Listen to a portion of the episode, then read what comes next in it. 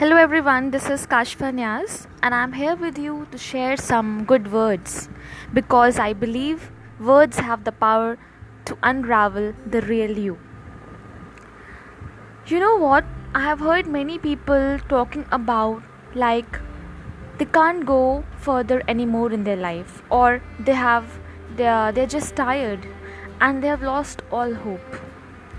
Believe me, life is not easy for anyone everyone, almost everyone out there in the world is facing or fighting a struggle we cannot even imagine. It's not that life is a bed of roses for one and a bed of thorns for the other. No.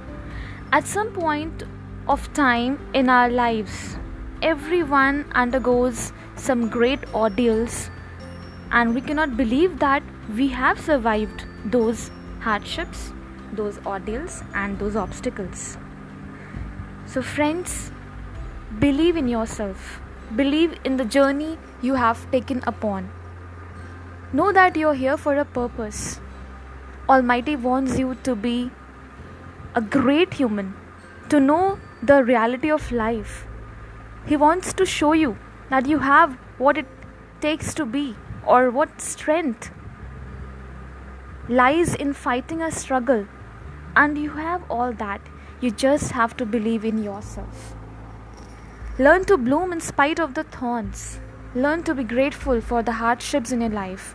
Believe me, your hardships are here for a reason so profound, you will not realize the purpose of your struggle right at the moment. But you will surely thank the Almighty for all those beautiful struggle, for the hardships, the obstacles which you faced that will unfold with grace into a beautiful flower in spite of those thorns.